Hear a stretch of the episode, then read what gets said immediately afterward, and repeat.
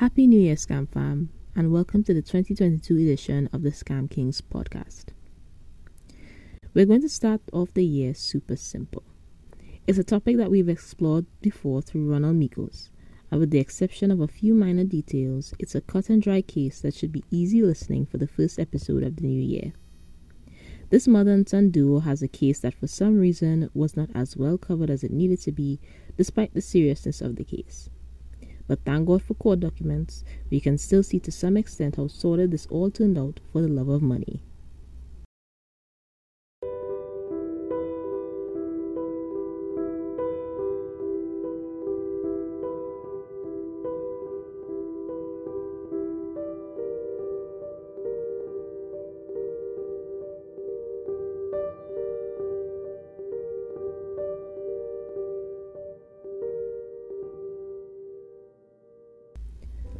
Vance and Rosie Baker were the proprietors of Long Life Home Health Care located in Brooklyn, New York.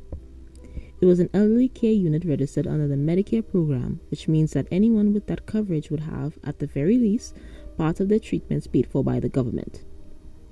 I covered in some detail how this would work in season 1, episode 5 of this podcast when we looked at Dr. Mikos. So if you need to revisit that, feel free to stop this episode and have a listen. Similar to Mikos, Vance and Rosie funneled the coverage funds to businesses that were owned by them as payments done for work by contractors.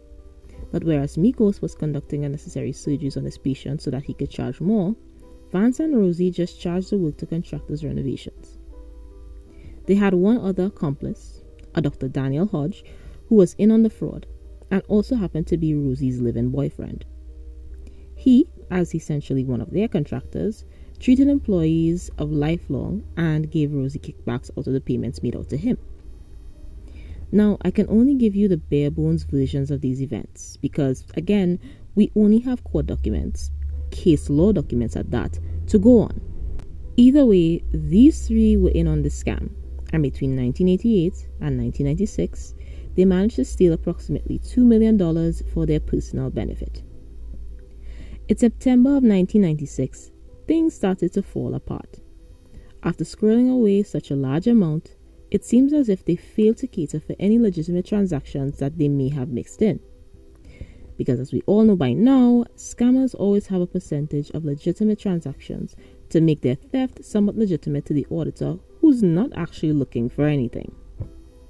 And so, Andre Green, who was legitimately contracted to renovate Lifelong's offices, came to collect payment for services rendered. An exchange of words between Andre and Vance became a delivery of gunfire from the latter to the former. Vance wasn't a very good shot, so he missed, and Andre was able to wrestle the gun away from him. Andre took the gun to a nearby police station where he made a report and returned with officers who were intent on making an arrest. Vance was hiding in the office when authorities showed up. And I guess at the time, snitches get stitches didn't have much cultural significance to Daniel, because he sold Vance right out. Police did arrest Vance that day, and needless to say, Rosie was not happy with her man. In fact, it is said that this was the cause of their soured relationship. But to me, it's either that or the fact that she threatened to kill him over the incident. Either way, after that, she started nixing him from Lifelong's network of services, and naturally, he started to demand payments owed. When Rosie refused to pay him, he not only filed a suit with the New York State Court, but he threatened to sell out the entire ATS scheme to police. Common sense would dictate that the latter piece of information held more weight, and luckily or unluckily, Rosie had just enough of it to figure that out. And so she decided that she needed to shut Daniel up permanently. Her initial go to was an ex boyfriend, Michael Davis. In May of 1997, they met up and Rosie explained that she wanted Daniel killed. Michael, who operated as a hitman, declined the job, and this is when Rosie decided that it was time to take things into their own hands. A month later, on June 26, 1997, police found Daniel Hodge slumped in the driver's seat of his car. There were two gunshot wounds on his upper back. Eyewitnesses say that they saw a vehicle pull up to Daniel's apartment complex, only to hear gunshots moments later. They saw two men. One scaled a fence and got into the same late model vehicle that they eventually got away in, and the other was carrying a briefcase. It was this evidence, along with the testimony of Michael Davis, who further testified that sometime in June or July, Rosie had confided that she had gotten Vance to kill Daniel and recorded telephone conversations where Vance admitted to destroying a computer belonging to Daniel that contained the evidence of the scam that incriminated the two. Vance and Rosie were arrested in 1997, tried and sentenced to life in prison in February 2000. The trial was two weeks long.